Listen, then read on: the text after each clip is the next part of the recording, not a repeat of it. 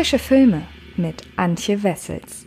Hallo liebe Freds und herzlich willkommen zu einer neuen Ausgabe des Frische Filme Podcasts. Diese Woche habe ich neben diesem Podcast hier auch noch Ausgaben zu One Night in Miami, einem neuen Film von Amazon Prime, der Chancen auf diverse Oscars haben könnte für euch und zu Hunter Hunter, einem ja, durchaus interessanten Geheimtipp für Freunde etwas derberer Kost. Also hört da unbedingt rein, genauso wie ich euch gerne ans Herz lege, einmal auf dem Fred Carpet YouTube-Kanal vorbeizuschauen, denn dort ist kürzlich ein Video zu meinen zehn liebsten Horrorfilmklassikern erschienen. Also auch da gerne mal hinschauen. Und hier diesen Podcast habt ihr wahrscheinlich eingeschaltet, weil ihr etwas über der weiße Tiger wissen wollt und dieser Film startet Ende dieser Woche bei Netflix, beziehungsweise je nachdem, wann dieser Podcast erscheint, ist er das schon. Und äh, damit ihr wisst, worum es geht, geht es nun erstmal um die Story und anschließend verrate ich euch, wie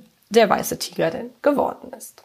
Balram Hawaii wurde in dem Teil Indiens geboren, den er als das Indien der Dunkelheit bezeichnet.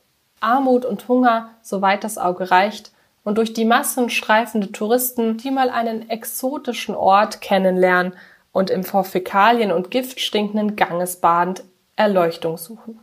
Niemand kümmerte sich um eine nennenswerte Bildung des Jungen. Seine Großfamilie ist seit der Mitgift eines Cousins schwer verschuldet. Und sie steht unter der strengen Fuchtel Balrams launischer Großmutter. Schon als kleines Kind musste Balram mit Jobs Geld verdienen, damit seine Familie nicht völlig aushungert. Eine Stelle als Diener ist für ihn bereits ein gesellschaftlicher Aufstieg, auch wenn er mit Konkurrenz innerhalb der Bediensteten einhergeht.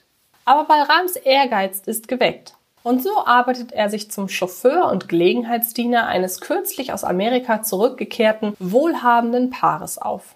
Während Ashtok und Pinky in einem geräumigen Anwesen leben, schläft Balram in einem staubigen Keller, der in seinen Augen genauso gut ein Palast sein könnte. Eine schicksalsträchtige Nacht, soll aber alles ändern. Es gefiel mir nicht, wie er über mich gesprochen hat. Der Wunsch, ein Diener zu sein, war mir eingepflanzt worden. In meinen Schädel gehämmert.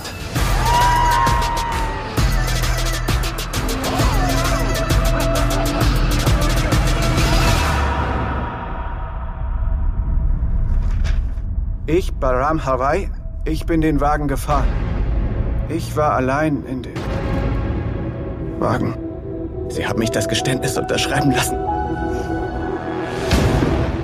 Der indische Journalist Aravind Adiga eroberte 2008 mit seinem Debütroman Der weiße Tiger die Bestsellerlisten sowie die Herzen des Feuilletons und seines Branchenkollegiums.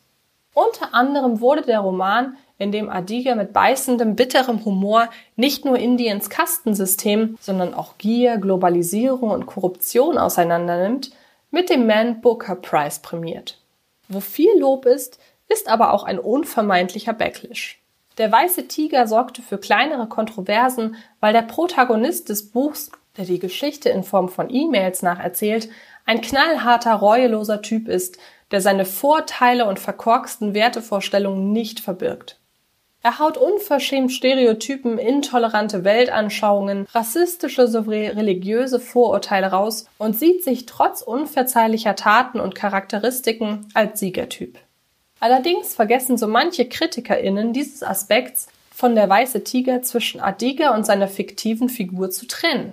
Dass Adiga Balrams moralischen Verfall und seinen wirtschaftlichen Anstieg respektive den Aufschwung seines gesellschaftlichen Ansehens korrelieren lässt, ist weder Zufall noch Verherrlichung.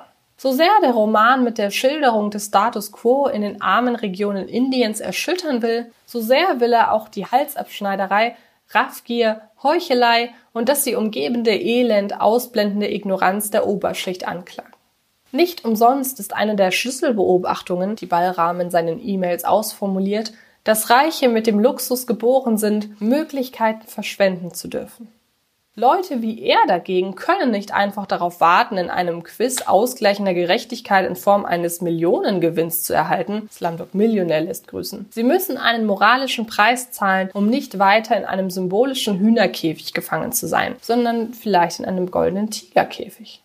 Simpler ausgedrückt, man kann mit Herzlosigkeit seine wohlhabende Position verteidigen oder muss sich durch Herzlosigkeit erst eine wohlhabende Position ergaunern. Das ist keine neue Erkenntnis, auch wenn der Hype über so manchen Oscar-Abräumer es einen denken lassen würde. Wohl aber eine, die angesichts der vielen vom Tellerwäscher zum Millionär Kitsch-Geschichten nicht oft genug betont werden kann.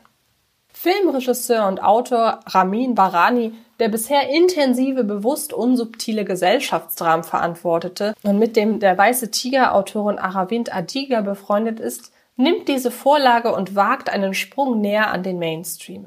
Seine Verfilmung des Bestsellers dürfte als Netflix-Originalfilm ein für ihn ungewohnt großes Publikum erreichen.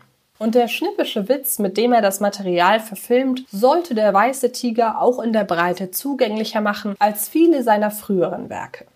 Und dennoch bleibt Barani unangepasst und erarbeitet sich redlich einen fies platzierten Seitenhieb auf eine berühmte filmische aus arm wird reich Indien Geschichte wo Danny Boyle Slumdog Millionär das Leid in indischen Slums und die Raffgier unter den Reichen mit bescheiden, aber glücklich Romantik, ehrlich wert am längsten Moral und Urlaubslust weckenden Farbtupfern auflockert, ist der weiße Tiger kompromisslos.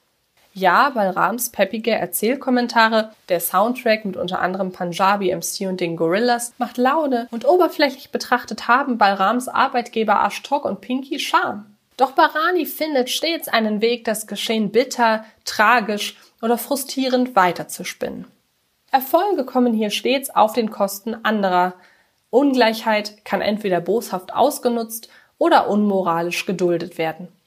Anderweitige Optionen existieren nicht. Weiße Tiger. Ja, so nenne ich mich heutzutage.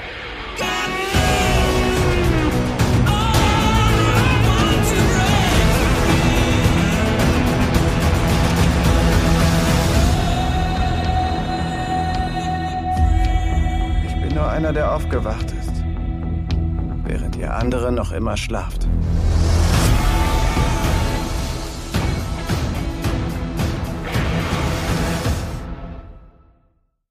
Newcomer Adarsh Gurav brilliert darin im Laufe der Erzählung Balram vom unterwürfigen Niemand zum von Ungerechtigkeit erzürnten Kämpfer für sich selbst und, das macht der Film noch im ersten Akt deutlich, letztlich zu einem weiteren amoralischen Reichen zu verwandeln. Gestus, Stimmfarbe, seine Bewegungen, alles mutiert graduell und macht Balram bei allem Makeln zu einer faszinierenden Filmfigur. Aber auch die Art, wie Rai Kumar Rao und Priyanka Chopra verdeutlichen, wie garstig ihre Figuren unter ihrer verlogenen Freundlichkeit und Pseudobescheidenheit sind, hinterlässt bleibenden Eindruck. Dass Barani seinem Publikum gar keinen moralischen Kompass gestattet und im dritten Akt durch Balrams von Anfang an angekündigten Charakterwandel hetzt, kann durchaus frustrieren. Ersteres ist nur konsequent, auch wenn es dafür sorgen dürfte, dass sich manche Interessenten früh emotional ausklinken. Zweiteres dagegen kürzt den zuvor bei aller narrativen Knackigkeit dennoch detaillierten Film leider in entscheidenden Momenten ab.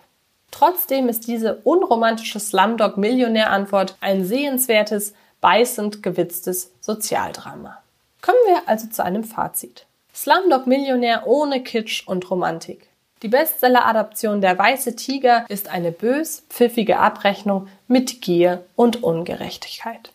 Und ihr könnt Der Weiße Tiger ab dem 22. Januar bei Netflix streamen und ich bin sehr, sehr gespannt, was ihr zu dem Film sagt. Damit bin ich durch für diese Woche. Nächste Woche gibt es dann wieder neue Podcasts über aktuelle Erscheinungen. Unter anderem werde ich über The Nest sprechen und über Promising Young Woman. Also seid da auf jeden Fall gespannt und schaut, wie gesagt, auch unbedingt auf dem Fred Carpet YouTube-Kanal vorbei, denn dort gibt es jetzt eine Top 10 zu den 10 besten Horrorfilm-Klassikern und ich glaube, die ist ganz hübsch geworden. Ich bedanke mich fürs Zuhören, wünsche viel Spaß beim Filme gucken und dann hören oder sehen wir uns in den nächsten Tagen garantiert irgendwo im Internet. Ich freue freue mich auf euch und bis bald.